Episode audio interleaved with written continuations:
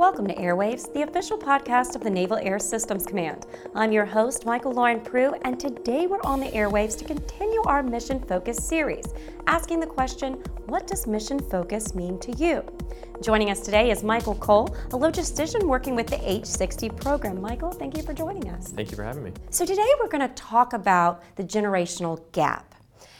But before we do that, I want to kind of hear about your background. How did you come to NavAir? So, I graduated college in 2013 and I worked at a contractor for two years, working in contracts there. And then I got hired into the NADP program, the Naval Acquisition Development Program, out of Mechanicsburg, Pennsylvania. And that's the three year intern program here. So, I came into contracts and then I spent a year in contracts and then I migrated to logistics. So, I spent, I've been in logistics for about two and a half years now.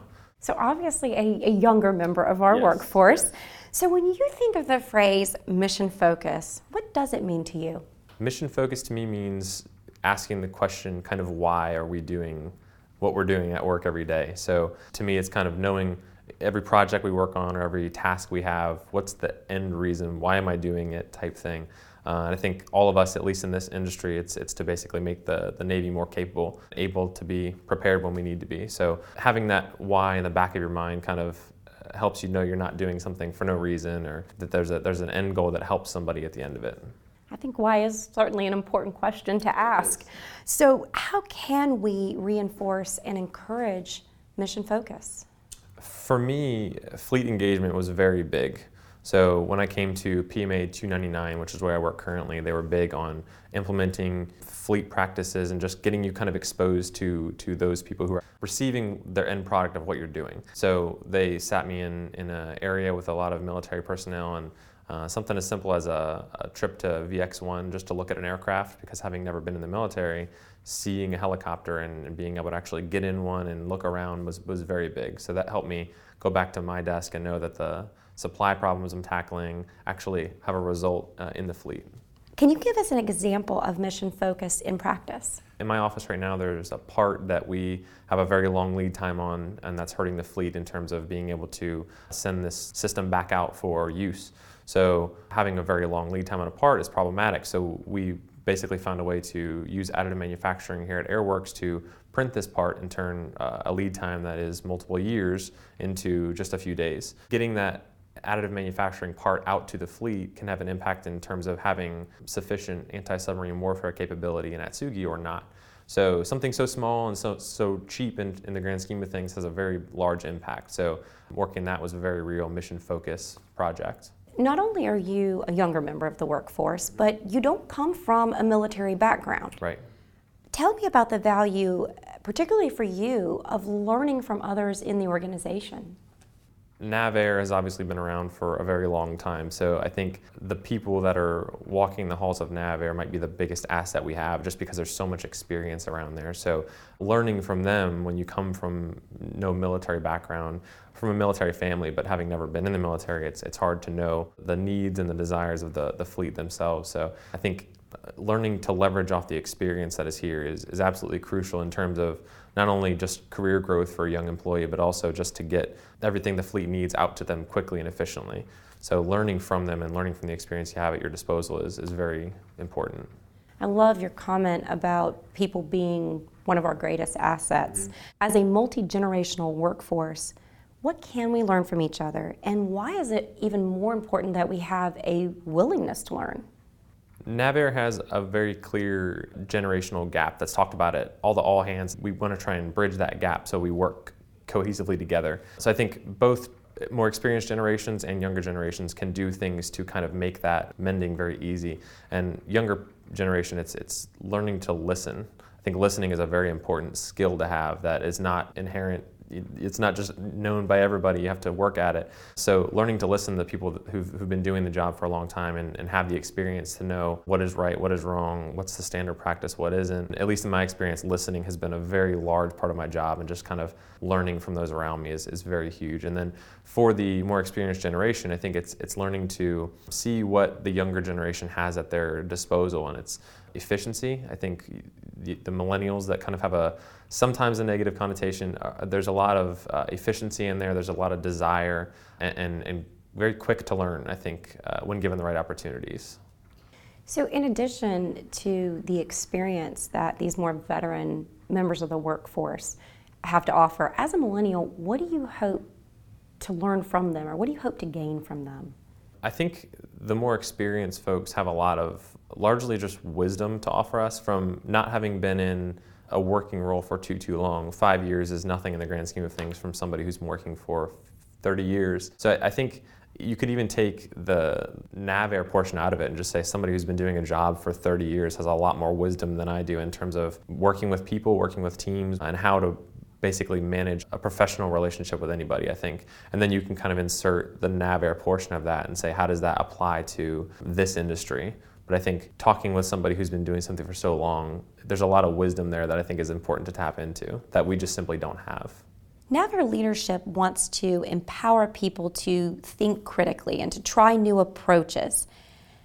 How do we prepare our employees, particularly the younger members of the workforce, to, to make decisions, move the mission forward, and go fast? I think the key word there is empower. Empowering the young employees kind of breeds critical thinking. I don't really think you can have one without the other too well. So if you empower somebody, it kind of gives them the ability to, to use critical thinking. Whereas if they're micromanaged, you don't really have any room for critical thinking. Bringing the decision making to those that are at the working level, I think, can speed things up quite a bit because if leadership is constantly involved in every decision making, not only is that a waste of their time, but it kind of doesn't really encourage critical thinking, and, and that can kind of speed the process up quite a bit.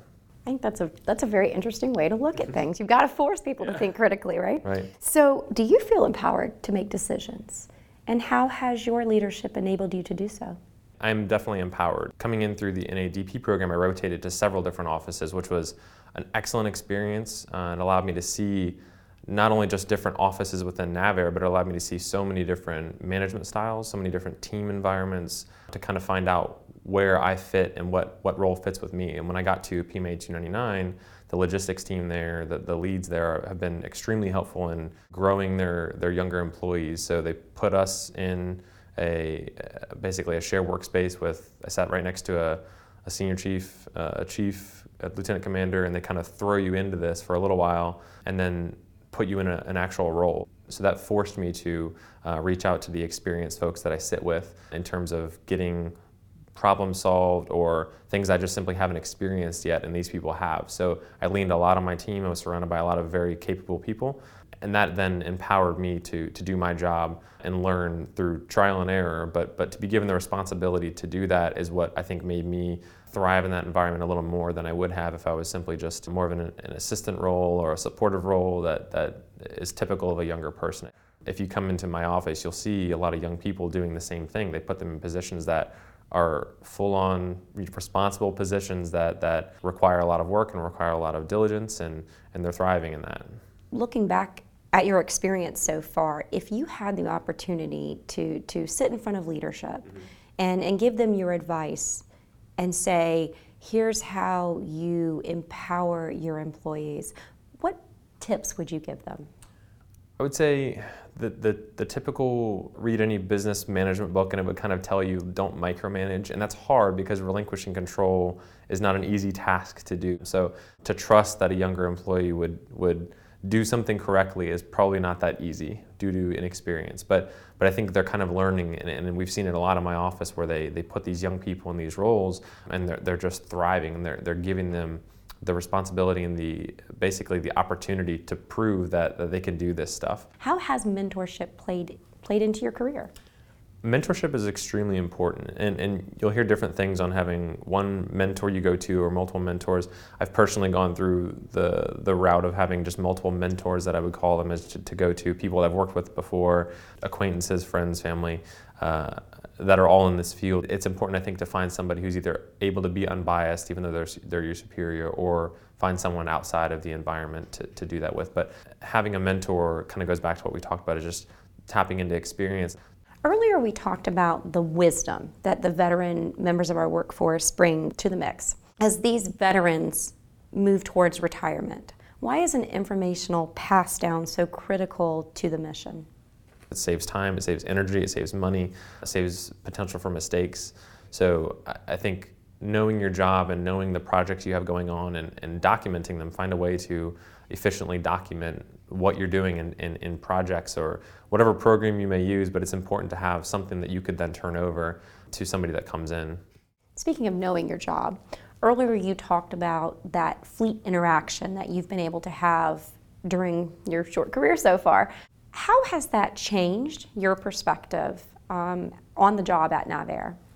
When I switched from contracts into logistics, I was still in the intern program, and the APML at 299 put me in what they call their readiness cell, which is a, a shared workspace of uh, essentially almost all active duty military. So I was right next to a, chief, a senior chief, a lieutenant commander, and then a retired chief. So, having no military experience whatsoever, that was an extremely efficient way to give me fleet perspective on things. So, I had a notebook that I filled up with notes and kind of read it in my spare time and asked a ton of questions. So, having the interaction with these people from the fleet uh, allowed me to kind of apply the way they see things to the job, which is very important because if you are doing a job for the military and you've never been in the military, it's not necessarily a problem. It just it, it, it helps quite a bit to have somebody who's going to see the results of what you're doing when they leave NavAir and go back to the fleet. So uh, fleet interaction on, on that side has been extremely important. Working side by side with active duty military uh, has been invaluable. I've visited the FRCs and, and, seen repair lines and talked to the technicians that are doing repairs and talked to the depot level artisans and, and kind of seen what they're doing, the struggles they're facing, so that when I get back to my desk and I'm working on a, a part like I told you about earlier, uh, something so small, but, but it's causing them to not be able to do their job. So solving one supply problem could, could make a huge difference to the technicians or creating one piece of support equipment that solves a major problem they're dealing with can, can have big impact. So, fleet interaction has been huge in uh, just kind of keeping you on that mission focused uh, mindset.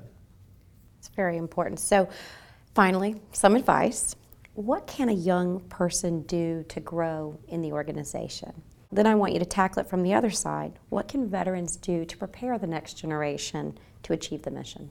Instead of viewing the age gap as a problem, I think we need to start looking at it more as a, a tool and learn how to how to use that tool uh, to gain the experience from from the, the older generation and, and, apply it to the younger generation so that we can kind of bring that gap together. The younger generation, I would say, the best trait to have is, is learn to listen uh, and ask why. In terms of getting to an end goal, I think why is an excellent question to ask often why do we need this process? And a lot of times you, you, take somebody who's been doing this for 30 years and it's hard for them to get out of the mindset of, well, it's been that way for 30 years. Of course we have to do it that way. I think that's one trait that the younger group has at their disposal is, is the efficiency, like I talked about earlier, and saying, do we really need this process? And the answer might be yes, but it also might be no, and that could cut out four months of your timeline that now you can help the fleet in the end faster. But there is a time and a place for why. So if you're getting a data call from your superior, they need it to report to somebody. So it's not the time to ask, why do I need to do this? It's, it's you, you do the data call and, and move forward the best advice I would say for uh, the more experienced generation is to give the younger folks responsibility. We've heard a lot that it takes a long time to train younger people or it takes years to get to the point where they're usable, but that's not the case if you if you give them responsibility and, and hold them accountable for those things that they're responsible for. When if you kind of throw them into the mix, it'll it'll definitely make them either thrive or they'll find a different position that might be better fitting for them. But I think it gets everyone to that end goal of having people do their job well a lot faster than than not we can utilize the age gap by merging the inexperience and the experience together. And that kind of brings you back to that, that mission focused goal by utilizing everyone that, that works here. So work together learn from each other and be willing to share that information and wisdom through the generations. Thank you so much for joining us. That's it for this edition of airwaves. Thanks for listening